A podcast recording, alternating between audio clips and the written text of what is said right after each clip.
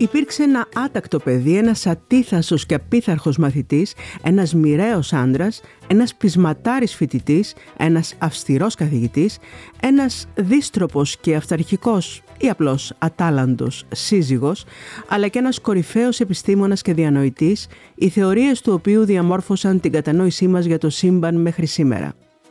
Μιλάμε για αυτόν που το περιοδικό Time ανακήρυξε άνθρωπο του 20ου αιώνα, τον μεγαλοφυή επιστήμονα που κατανόησε για την ανθρωπότητα το ακατανόητο, τον Άλμπερτ Einstein. Ακούτε τα Real Podcast με τη Σεμίνα Διγενή. Podcast γεμάτα ενέργεια, με την υποστήριξη της Elpedison. Είναι δίπλα σας με προνομιακά προϊόντα ρεύματος και φυσικού αερίου και εξελιγμένες ενεργειακές υπηρεσίες. Give me an A. A. Give me an L. L. Give me a B. B. Give me an E. E. Give me an R. R. Give me a T. T. What do you got? Albert Einstein, visionary, made up, legendary discovery. Albert Einstein, clever fellow, called his theory relativity. He showed that nothing can go faster than the speed of light. You can't go any faster, try as you might. Yes, είμαι η Σεμίνα Διγενή και θα ήθελα να σας υπενθυμίσω πως φέτος, το 2023, συμπληρώνονται 118 χρόνια από το 1905 που ο Einstein διατύπωσε την επαναστατική θεωρία της σχετικότητας για τη δομή του χωροχρόνου. Μάλιστα όταν το 2016 ανακαλύφθηκαν τα βαρυτικά κύματα, συνειδητοποίησαμε όλοι ότι ο Einstein, που δεν πίστεψε ποτέ πως ο Θεός παίζει ζάρια με τον κόσμο, το είχε προβλέψει πολύ πριν από έναν αιώνα. Σήμερα λοιπόν μιλάμε για έναν αμετανόητο αντάρτη στα ουσιώδη και έναν που ήξερε να συμβιβάζεται στα υπουσιώδη. Στην εφηβεία εγκαταλείπει το σχολείο, παίρνει το τρένο και φεύγει από τη Γερμανία. Ήταν δεν ήταν 15 χρόνων τότε όταν η απέχθειά του προς τη γερμανική μιλιταριστική νοοτροπία, αλλά και για να αποφύγει τη στράτευση, εγκαταλείπει τη Γερμανία και πηγαίνει στην Ελβετία αφού το όνειρό του ήταν το Ελβετικό Πολυτεχνείο. Παρετήθηκε και από την γερμανική υπηκότητα και έμεινε εκεί πέντε χρόνια. Η Λίλα Παπαδημητρίου, ομότιμη καθηγήτρια ιατρικής του Πανεπιστήμιου Αθηνών, λέει ασφικτιά στο σχολικό περιβάλλον. Αισθάνεται ότι είναι περισσότερο και πιο προχωρημένος από τους ε, συμμαθητές του σε ορισμένα μαθήματα. Δεν μπορεί να πειθαρχήσει σε άλλα. Ε, απορρίπτει τα μαθήματα που απαιτούν α, αποστήθηση. Ε, αφοσιώνεται ιδιαίτερα στα μαθήματα που, προκα... που απαιτούν κρίση και ιδιαίτερα στα μαθηματικά και στη φυσική. Εγκαταλείπει λοιπόν το σχολείο και αργότερα, όταν γίνει πια 55 ετών, θα γράψει για το σχολείο. Το χειρότερο για ένα σχολείο είναι να στηρίζει την παιδαγωγική του στο φόβο, τη βία και το επίπλαστο κύρος. Και για, το, για τους καθηγητές του θα γράψει ότι η ταπείνωση και η αληθινή καταπίεση για τις οποίες ευθύνονται αδαείς και εγωιστές δάσκαλοι προκαλούν ανεπανόρθωτη βλάβη στο νεαρό ακόμη μυαλό. Η Βασιλική Εταιρεία Αστρονομίας του Λονδίνου στις 29 Πέμπτου του 19 χαιρέτησε το φαινόμενο Einstein ότι το φως εκτρέπεται και λίγο αργότερα ο Einstein έγινε ο γνωστότερος άνθρωπος του, του 20ου αιώνα και η δημοτικότητά του πλέον απογειώνεται, φτάνει στο ζενήθ τόσο που δεν μπορούσε και ο ίδιος να την καταλάβει. Ένας φίλος του του έγραφε και υποστήριζε ότι είχε τόση δυσκολία να κατανοήσει τη δημοτικότητά του όσο και ένας άσχετος να κατανοήσει τη θεωρία της σχετικότητας.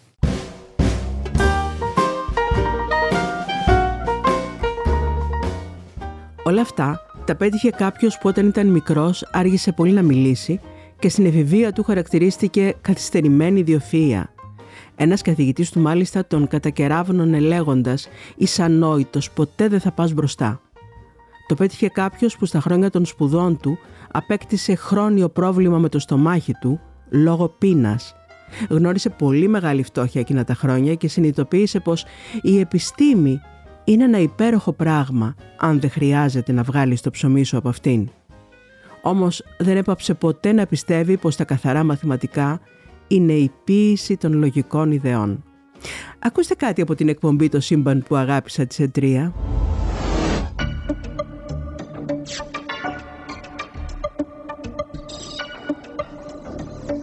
Η επιστημονική δράση του ανυπάκουου μαθητή και φοιτητή του γερμανικού εκπαιδευτικού συστήματος υπήρξε καταιγιστική.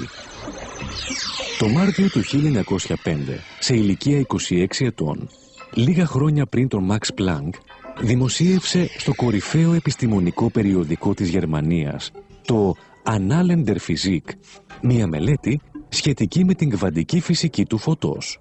Κι όμως, κάποτε το ναζιστικό κόμμα κατήγγειλε τη θεωρία της σχετικότητας ως εβραϊκή διαστροφή και ψευδείς ειδήσεις. Τον παρουσίασε μάλιστα και σαν αρχηγό παράνομης οργάνωσης του διεθνούς κομμουνισμού και εβραϊσμού. Κι όμως, εκείνος το είχε πει τόσο απλά. Όταν κάθεσαι με ένα ωραίο κορίτσι για δύο ώρες, σου φαίνεται σαν δύο λεπτά. Αν καθίσεις σε μια αναμένη σόμπα για δύο λεπτά, σου φαίνεται σαν δύο ώρες. Αυτό είναι η σχετικότητα. Η επαλήθευση της θεωρίας της σχετικότητας έγινε το Μάιο του 1919, όταν συνέβη μια ολική έκλειψη του ήλιου. Δύο ανεξάρτητες επιστημονικές αποστολές μέτρησαν την ίδια προβλεπόμενη από τη θεωρία καμπύλωση της ακτίνας του φωτός ενός μακρινού άστρου. Η κλασική επιστημονική αντίληψη είχε καταρρεύσει και μια νέα φυσική πραγματικότητα την είχε αντικαταστήσει.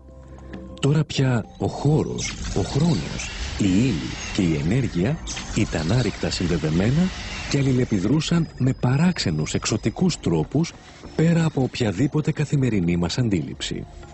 Ο Αϊνστάιν ήταν το σύμβολο της νέας επιστήμης. Ο Einstein που το επώνυμό του χρησιμοποιείται μέχρι σήμερα ως χαρακτηρισμός για κάποιον με υψηλή ευφυΐα δεν ήταν απλώς ένας κορυφαίος παγκόσμιος επιστήμονας που τον απασχολούσε η επιστήμη του. Ήταν ένας αγωνιστής που χρησιμοποίησε τη φήμη του για να παλέψει ενάντια στο ρατσισμό, στην εκμετάλλευση, στον εθνικισμό, στον ναζισμό, στα πυρηνικά όπλα. Παρά τη διάνοιά του και τη φήμη του, συμπεριφερόταν πάντοτε με μεγάλη απλότητα, είχε πει ο Μπέρτνοντ Ράσελ για εκείνον. Ήταν αυτός που πίστευε πως είναι υποχρέωση κάθε ανθρώπου να δώσει πίσω στον κόσμο τουλάχιστον το ισοδύναμο αυτού που είχε πάρει από αυτόν.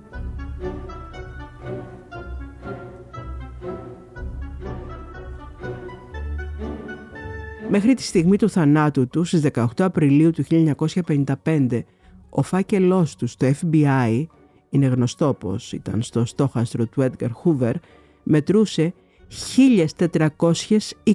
1427 σελίδες. Να θυμηθούμε λοιπόν με τι άλλο καταπιανόταν αυτός ο κορυφαίος καθηγητής μαθηματικών ο άνθρωπος πίσω από την πιο διάσημη εξίσωση στη φυσική, εκτός από τη σχετικότητα. Δεν έπαψε στιγμή να είναι ένθερμος υποστηρικτής των καταπιεσμένων και των αδικημένων. Ο Άινστάιν μιλούσε, ποτέ δεν σώπασε σε όλη του τη ζωή. Η σιωπή ως πρόσωπο του κακού θα με έκανε να αισθάνομαι ένοχος και συνένοχος έλεγε. Με Εβραίο πατέρα γνώρισε τη φρίκη των Πογκρόμ και την αντισημιτική λύσα. Δεν τα ξέχαζε, γι' αυτό και δεν τα ανεχόταν. Ο Άνιστάιν πίστευε στην ικανότητα των ανθρώπων να ορίζουν τη μοίρα τους. Τα ανθρώπινα όντα δεν είναι καταδικασμένα λόγω της βιολογικής τους συγκρότησης να αλληλοεξοντώνονται ή να βρίσκονται στο έλεος μιας σκληρής και μετάτρεπτης μοίρας, έγραφε σε άρθρο του, προσθέτοντας ότι ο ανταγωνισμός χωρίς όρια οδηγεί σε τεράστια σπατάλη εργασίας.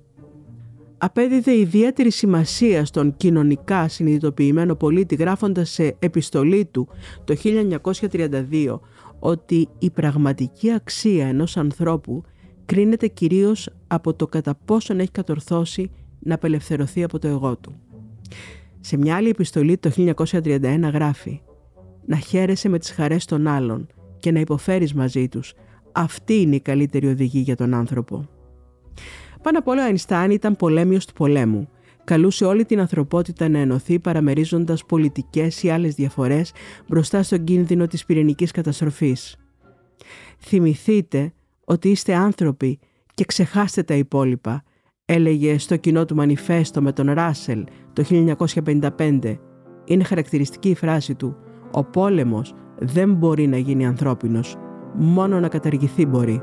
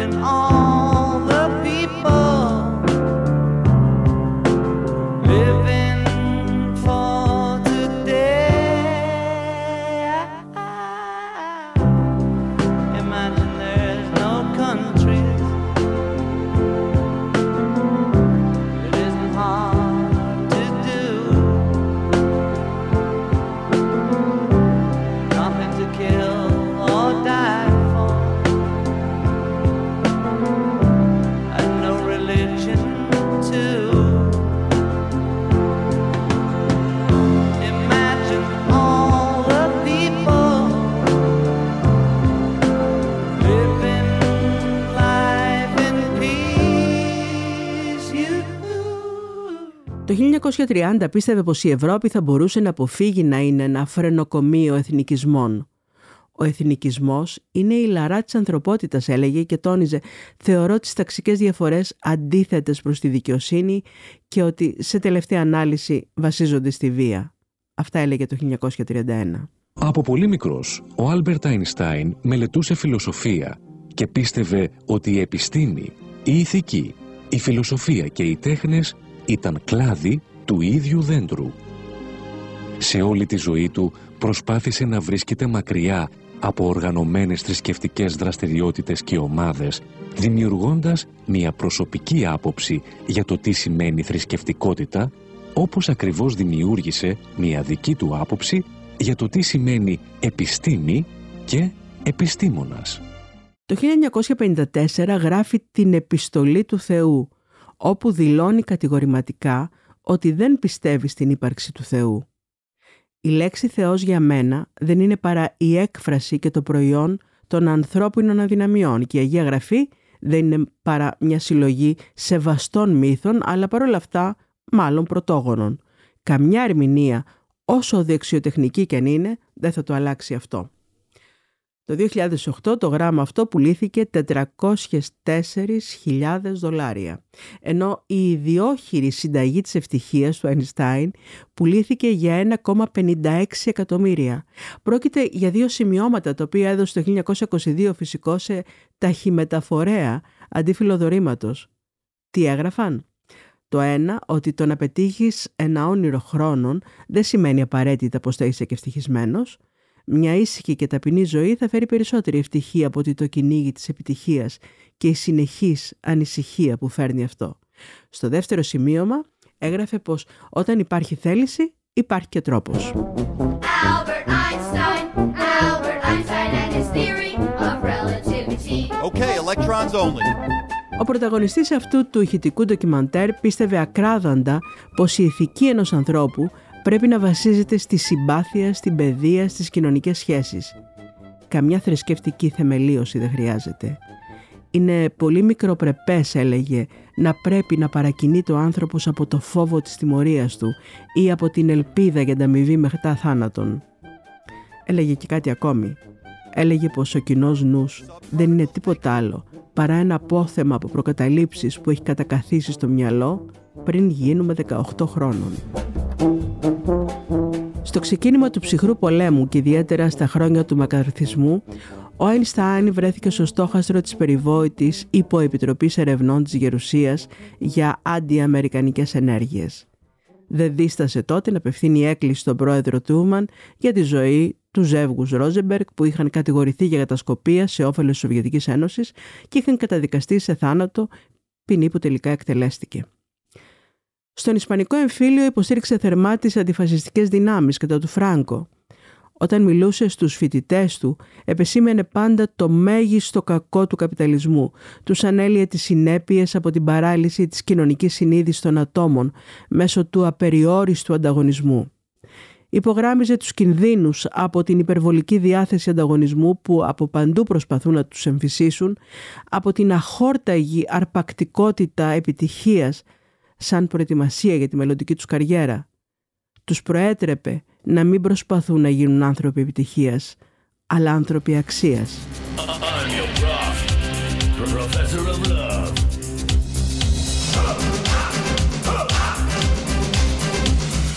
One is an Adam, one is an Eve. Everything is relative.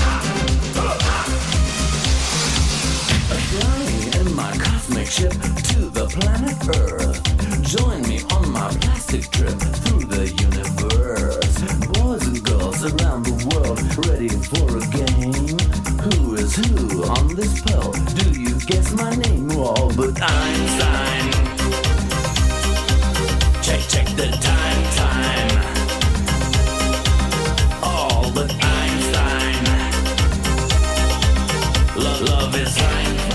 Ξέρετε τι έλεγε ο Αϊνστάιν για τις τρελές ιδέες που περνάνε από το μυαλό μας; Έλεγε πως αν στην αρχή μια ιδέα δεν φαίνεται τρελή, τότε δεν υπάρχει καμιά ελπίδα για αυτήν. Ο Αλβέρτος Αϊνστάιν ήταν ο φυσικός που διατύπωσε την άποψη ότι το φως δεν είναι ένα συνεχές ηλεκτρομαγνητικό κύμα, όπως πίστευε η επιστήμη μέχρι τότε, αλλά ότι ταξιδεύει σε μικρά πακέτα ενέργειας, τα κβάντα φωτός. Με την ιδέα αυτή, ο Αϊνστάιν θεμελίωσε ένα νέο κλάδο της φυσικής, την κβαντική μηχανική.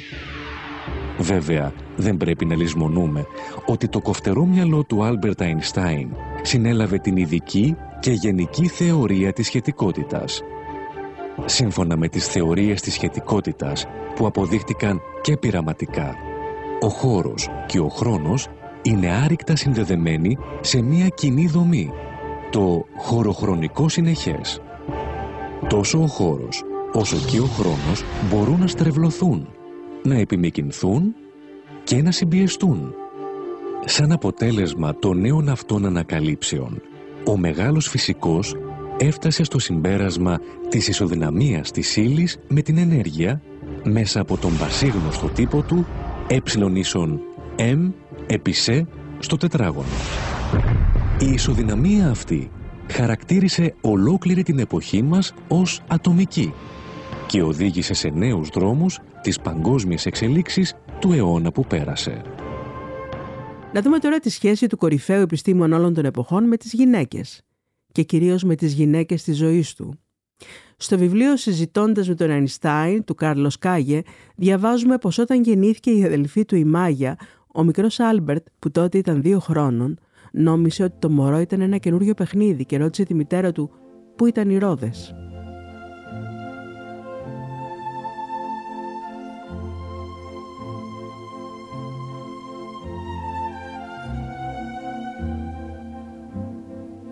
Παντρεύτηκε δύο φορές. Πρώτα τη Μιλέβα Μάριτς, συνάδελφό του φυσικό από τη Σερβία, συμφοιτήτριά του στη Ζυρίχη, και αργότερα μετά τα 40 του με την πρώτη του εξαδέλφη, την Έλσα Λόβενταλ. Η Έλσα λοιπόν εκμυστηρεύτηκε κάποτε ότι ερωτεύτηκε τον όμορφο ξάδελφό της, Άλμπερτ, επειδή έπαιζε τόσο όμορφα τον Μότσαρτ στο βιολί. Η μουσική τον βοηθά όταν σκέφτεται τις θεωρίες του, είπε η Έλσα. Πηγαίνει στη μελέτη του, επιστρέφει, χτυπάει μερικές συγχορδίες στο πιάνο, σημειώνει κάτι και επιστρέφει στη μελέτη του. Ο ίδιος ο μεγάλος φυσικός είπε κάποτε ότι αν δεν ήταν επιστήμονας, σίγουρα θα ήταν μουσικός. «Η ζωή χωρίς να παίζω μουσική είναι αδιανόητη για μένα», είχε πει. «Ζω τις ονειροπολίσεις μου στη μουσική. Βλέπω τη ζωή μου με όρους μουσικής. Απολαμβάνω τη μεγαλύτερη χαρά στη ζωή από τη μουσική». Αυτό το διάβασα στο National Geographic. Ο Μότσαρτ ήταν ο αγαπημένος του συνθέτης μαζί με τον Μπαχ. Αυτό μάλλον δεν ήταν τυχαίο. Όπως έχουν επισημάνει πολλοί από τους βιογράφους του Einstein, η μουσική του Μπαχ και του Μότσαρτ έχει σχεδόν την ίδια σαφήνεια, απλότητα και αρχιτεκτονική τελειότητα που ο Einstein πάντα αναζητούσε στις δικές του θεωρίες. Επιστρέφοντας στο θέμα του γάμου, υπενθυμίζω την άποψή του για το γάμο. Ο γάμος έχει πει είναι η αποτυχημένη προσπάθεια να δώσεις διάρκεια σε ένα τυχαίο γεγονός. Κάτι που θα καταλάβει απολύτως και η Μάρλεν Ντίτριχ.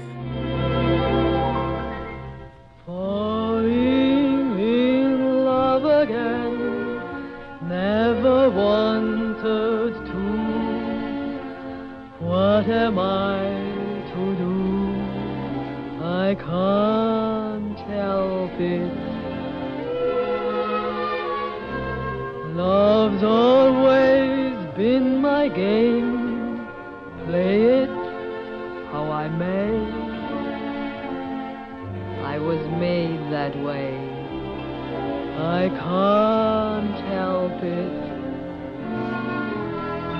Men cluster to me like moths around the flame.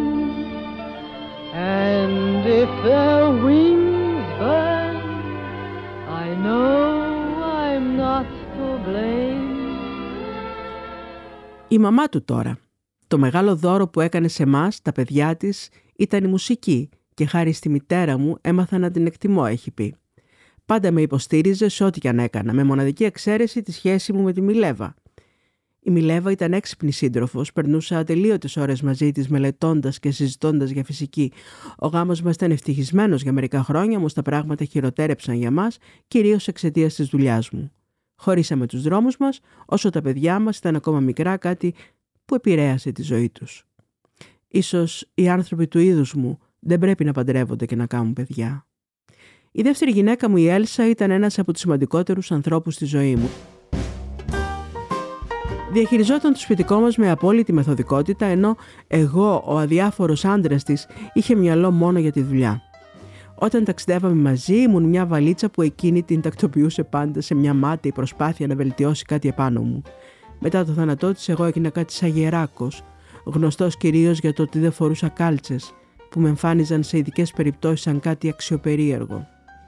Υπενθυμίζω αυτό που ανέφερε κάποτε χαρακτηριστικά. Όταν ήμουν νέος, κατάλαβα ότι δημιουργείται πάντα τρύπα στις κάλτσες στο σημείο του μεγάλου δαχτύλου του ποδιού, και έτσι σταμάτησα να φοράω κάλτσες.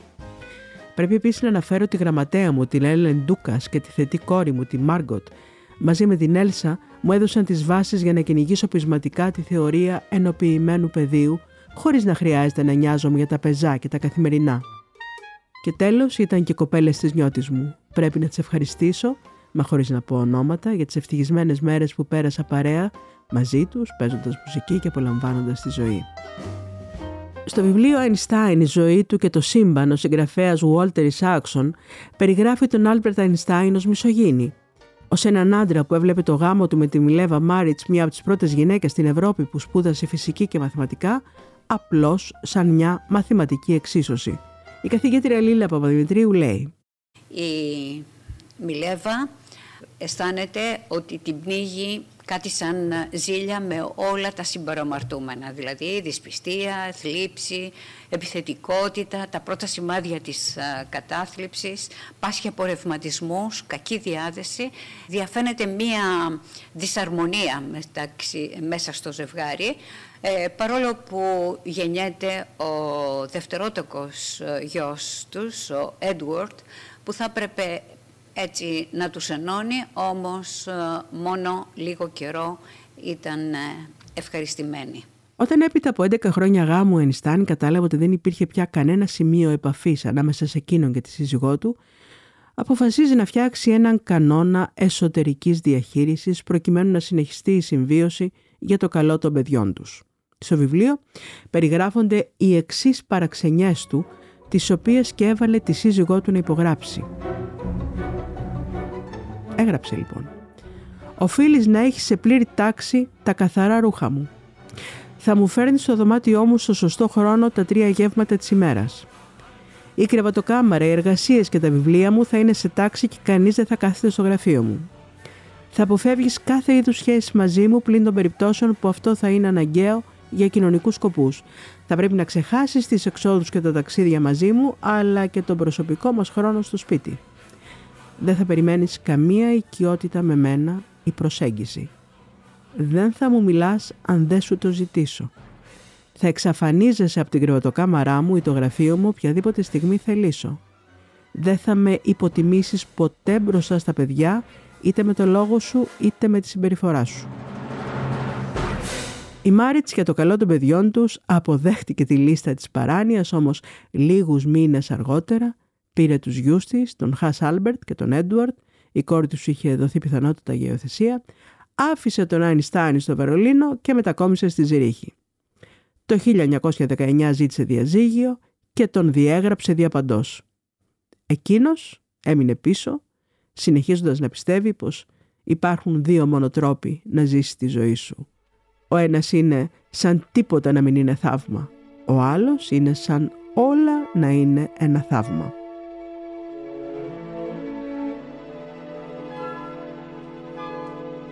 Αξίζει να αναφέρουμε πως όταν ο Αϊνστάιν εργαζόταν πάνω στη γενική θεωρία της σχετικότητας, αντιμετώπισε τρία σοβαρά προβλήματα. Ζήτησε τότε τη βοήθεια του μαθηματικού Κωνσταντίνου Καραθεοδωρή, που υπήρξε ένα από τα λαμπρότερα μυαλά της Ελλάδας. Όταν διατυπώθηκε η ειδική θεωρία της σχετικότητας, ο Αϊνστάιν με τον Καραθεοδωρή είχαν ήδη συναντηθεί πολλές φορές. Λέγεται πως μια καθυστέρηση στην αλληλογραφία τους μπορεί και να είναι η αιτία που δεν αναφέρθηκε το όνομά του ως συνσυγγραφέα μιας εναλλακτικής απόδειξης της γενικής θεωρίας σχετικότητας.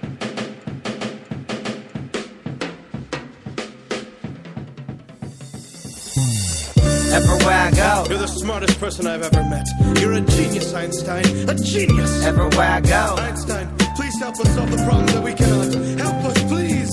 everywhere I go, Help us solve world hunger. day and night, night and day. Everywhere I go, You could fix the economy. You could cure cancer, Einstein. Stop looking yo, at the stars. yo.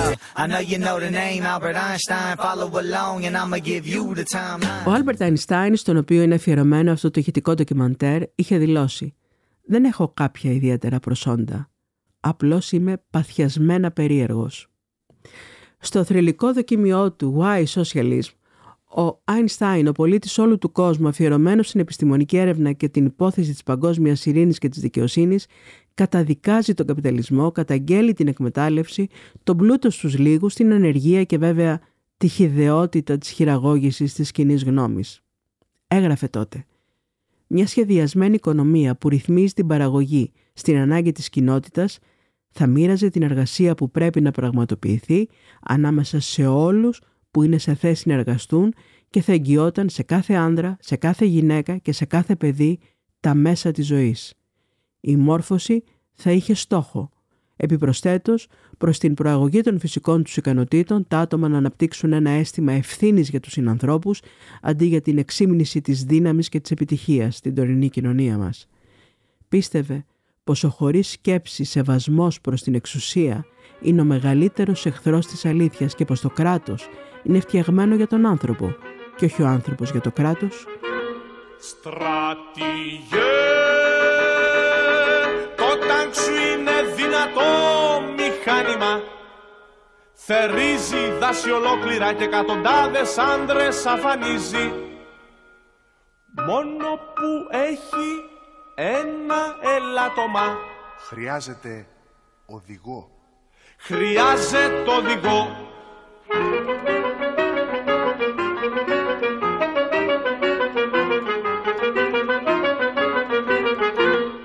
Στρατηγέ. Το βομβαρδιστικό σου είναι πολύ δύναμο. Πετάει πιο γρήγορα από τον άνεμο Και από τον ελέφαντα σηκώνει βάρος πιο πολύ. Μόνο που έχει ένα ελάττωμα. Χρειάζεται πιλότο. Χρειάζεται πιλότο. Μισούσε το ρατσισμό. Το 1937, όταν έδιωξαν την Αφροαμερικανή τραγουδίστρια Μάριαν Άντερσον από ξενοδοχείο στο Πρίνστον, το ζεύγος Αϊνστάιν την κάλεσε να μείνει σπίτι τους. Και έμεινε. Ο Άινστάιν μαζί με εκατοντάδες διανοουμένων από όλο τον κόσμο απίφθινε έκκληση να μην εκτελεστούν ο Μπελογιάννης και η σύντροφή του το 1952. Λίγα χρόνια μετά τη βράβευσή του με τον Νόμπελ Φυσικής το 1921 για τις εργασίες του στο φωτοηλεκτρικό φαινόμενο, ασχολήθηκε και με δικά μας θέματα.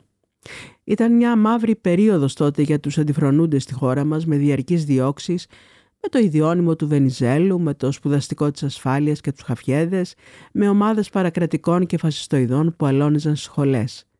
Το Μάρτιο του 1929, πέντε φοιτητές του Πανεπιστημίου Αθηνών αποβάλλονται διαπαντός από το Ίδρυμα για τη δράση τους. Ο ριζοσπάστης στις 23 Μαρτίου του 1929 δημοσιεύει στο πρωτοσέλιδό του τις δύο επιστολές διαμαρτυρίας του Αϊνστάιν στον Ελευθέριο Βενιζέλο και στη σύγκλιτο του Πανεπιστημίου Αθηνών με τις οποίες ζητά την επανεγγραφή των φοιτητών και την ελευθερία στην εκδήλωση των σκέψεων ανάμεσα στους φοιτητές.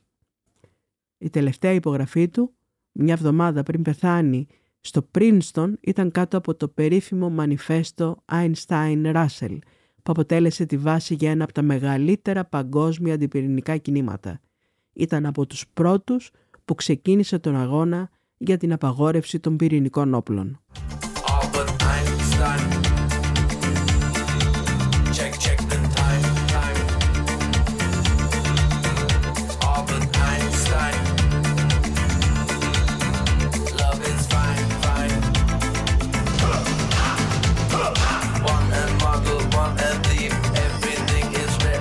Ο Μάνος Δανέζης, επίκουρος καθηγητής αστροφυσικής του Πανεπιστημίου Αθηνών, λέει Ο θείος Αλβέρτος, ανατρέποντας τις επιστημονικές απόψεις για το τι είναι η ύλη, η μάζα, ο χρόνος, ο χώρος και το κενό, ανέτρεψε ουσιαστικά τη βάση του δυτικού πολιτισμού, που στηριζόταν στην ευκλήδια γεωμετρία και την ευτόνια φυσική. Τώρα πια, χάρη σε αυτόν, το αντικείμενο της επιστήμης δεν είναι μόνο η ψευδέστηση της αισθητής ύλης, αλλά το μη αισθητό υλικό που τη δημιουργεί. Τον Απρίλιο του 1955 εισάγεται στο νοσοκομείο με ρήξη ανευρίσματος κοιλιακής αορτής. Δεν δέχεται την επέμβαση. Τη θεωρεί τεχνητή παράταση της ζωής, κάτι που καταδίκαζε πάντα. Ο θάνατος δεν το φοβίζει. Η καθηγήτρια Λίλα Παπαδημητρίου υπογραμμίζει. Ήταν πολύ γαλήνιο το πρόσωπό του και προσπαθούσε τις τελευταίες μέρες να χαμογελάσει και να μιλήσει και δεν έχασε και το χιούμορ του όσο μπορούσε για να ενθαρρύνει λίγο το περιβάλλον του. Πάντοτε έλεγε ότι ο θάνατος δεν μου προκαλεί φόβο. Ο ίδιος ήθελε την αποτέφρωση και το σώμα του αποτεφρώθηκε και η στάχτη ε, πετάχτηκε σε άγνωστο μέρος. Εκείνο που δεν ήθελε ήταν η μεταθανάτια ε, λατρεία, δεν ήθελε τα λουλούδια, τα στεφάνια, τα μνημεία, ε, την ε, κηδεία και τίποτα από αυτά. το μόνο που πήραν οι γιατροί ήταν ο εγκέφαλός του κρυφά από τους συγγενείς. το μαυσολείο του δεν θα μπορούσε να ήταν άλλο παρά τόπος ζωντανής σκέψης και όχι ασάλευτου μνημείου που δεν το ήθελε. Κληρονομιά ήταν η σκέψη, η έντονη δουλειά, η πνευματική του πορεία, το μυαλό του. Και κληροδόχοι η Ελεντίκας και ο Τον Νέιθαν που κράτησαν με βλάβια το αρχείο του ε, και το παρέδωσαν μαζί με έγγραφα και δικαιώματα στο Πανεπιστήμιο του Ισραήλα. Έτσι μας άφησε με τη χαρά της σκέψης, με την ελευθερία του πνεύματος. Οκτώ ώρες μετά από το θάνατό του συνέβη μια μακάβρια κλοπή. Ο Τόμας Χάρβεϊ, παθολόγος στο νοσοκομείο του Πρίνστον, όπου πέθανε ο Αϊνστάιν, έκλεψε τον εγκέφαλό του και τον έκρυβε για 23 χρόνια σε Tupperware. Τον έκαψε σε 240 τεμάχια και τον έκρυβε στο υπόγειό του, αποθηκεύοντάς τον σε ψυγεία μπύρας βάζα μπισκότων και πλαστικά δοχεία. Τον μελετούσε κάθε μέρα. Συχνά ο Χάρβεϊ έκοβε φέτες του εγκεφάλου με μαχαίρι κουζίνας και τις ταχυδρομούσε σε επιστήμονες ή θαυμαστές. Ένα ντοκιμαντέρ του BBC το 1994 έδειχνε το Χάρβεϊ να κόβει ένα κομμάτι του εγκεφάλου, να το συσκευάζει προσεκτικά και να το προσφέρει σε επισκέπτη του ως αναμνηστικό. Κανείς μέχρι σήμερα δεν κατάφερε να αποκωδικοποιήσει την ιδιοφυΐα του. Η μόνη διαφορά που βρέθηκε σε σχέση με τους κοινούς εγκεφάλους ήταν μια επιπλέον κορυφή στο μεσαίο με το πιαίο λοβό, τίποτα άλλο. Αν και σύμφωνα με πρόσφατη έρευνα, τα δύο ημισφαίρια παρουσιάζουν μια σαφώς πιο ισχυρή σύνδεση από ό,τι παρατηρείται συνήθως. Σήμερα ο εγκέφαλος του πατέρα της σχετικότητας βρίσκεται στο Μουσείο του Μούτερ στη Φιλαδέλφια των Ηνωμένων Πολιτειών.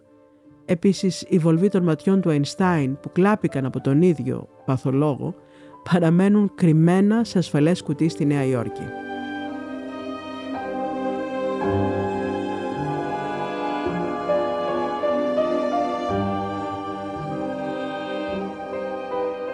Ο Άινστάιν τόσα χρόνια μετά από το θάνατό του μέσα από τα κείμενά του υπενθυμίζει ότι ο κόσμος είναι επικίνδυνος όχι εξαιτίας αυτών που κάνουν το κακό αλλά εξαιτίας αυτών που τους κοιτάζουν χωρίς να κάνουν τίποτα. Θα ήθελε να μην ξεχνάμε πως ο σεβασμός χωρίς σκέψη προς την εξουσία είναι ο μεγαλύτερος εχθρός της αλήθειας. Απευθύνει και σήμερα την πρόσκλησή του στην ανθρωπότητα που τραντάζεται όπως και στην εποχή του να σκεφτεί με έναν νέο τρόπο. Εκείνος πάντως στήρισε αυτό που έλεγε. Αν θες να ζήσεις μια ευτυχισμένη ζωή, εξάρτησέ την από ένα στόχο, όχι από ανθρώπους ή αντικείμενα. Ήταν τα Real Podcast με τη Σεμίνα Διγενή. Podcast γεμάτα ενέργεια, με την υποστήριξη της Ελπέντισον. Είναι δίπλα σας με προνομιακά προϊόντα ρεύματος και φυσικού αερίου και εξελιγμένες ενεργειακές υπηρεσίες.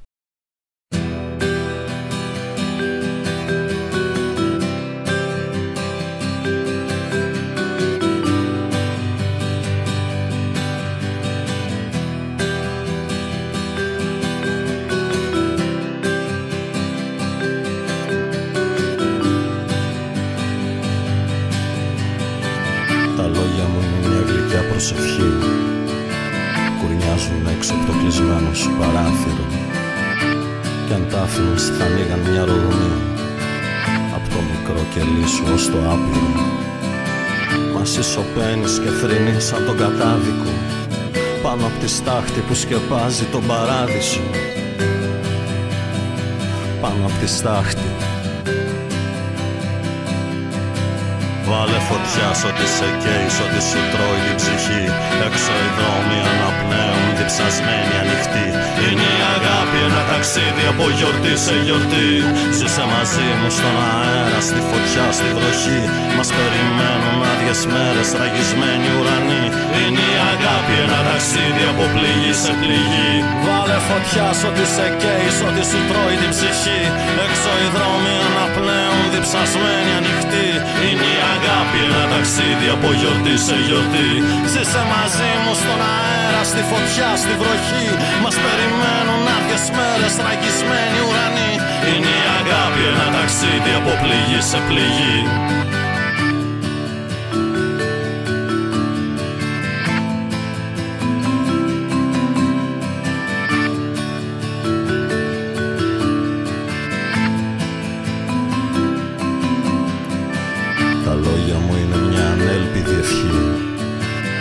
Σβησμένα φώτα μέσα στο άχαρο δωμάτιο. Κι αν τα άφηνες θα καίγαν της σιωπή Και θα διαλύαν το κρυμμένο σου παράπονο. Μα εσύ σωπαίνεις και θρυνείς σαν τον κατάδικο Πάνω απ' τη στάχτη που σκεπάζει τον παράδεισο. Πάνω απ' τη στάχτη Βάλε φωτιά σ' ό,τι σε καίει, σ' ό,τι σου τρώει την ψυχή. Έξω οι δρόμοι αναπνέουν, διψασμένοι ανοιχτοί. Είναι η αγάπη ένα ταξίδι από γιορτή σε γιορτή. Ζήσε μαζί μου στον αέρα, στη φωτιά, στη βροχή. Μας περιμένουν άδειες μέρες, ραγισμένοι ουρανοί. Είναι η αγάπη ένα ταξίδι από πληγή σε πληγή. Βάλε φωτιά σ' ό,τι σε καίει, σ' ό,τι σου τρώει την ψυχή.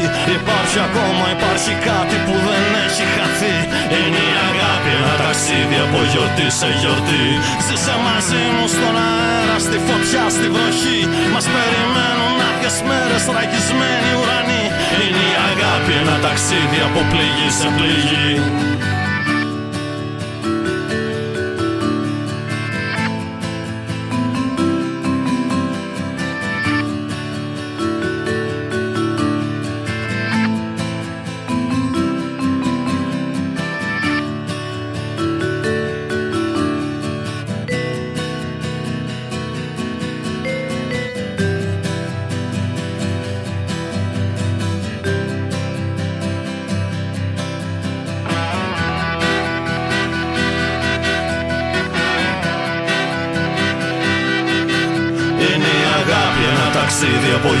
σε γιορτή.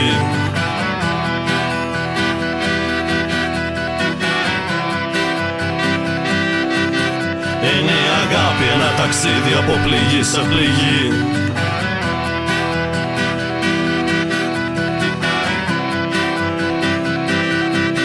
Είναι η αγάπη ένα ταξίδι από γιορτή σε γιορτή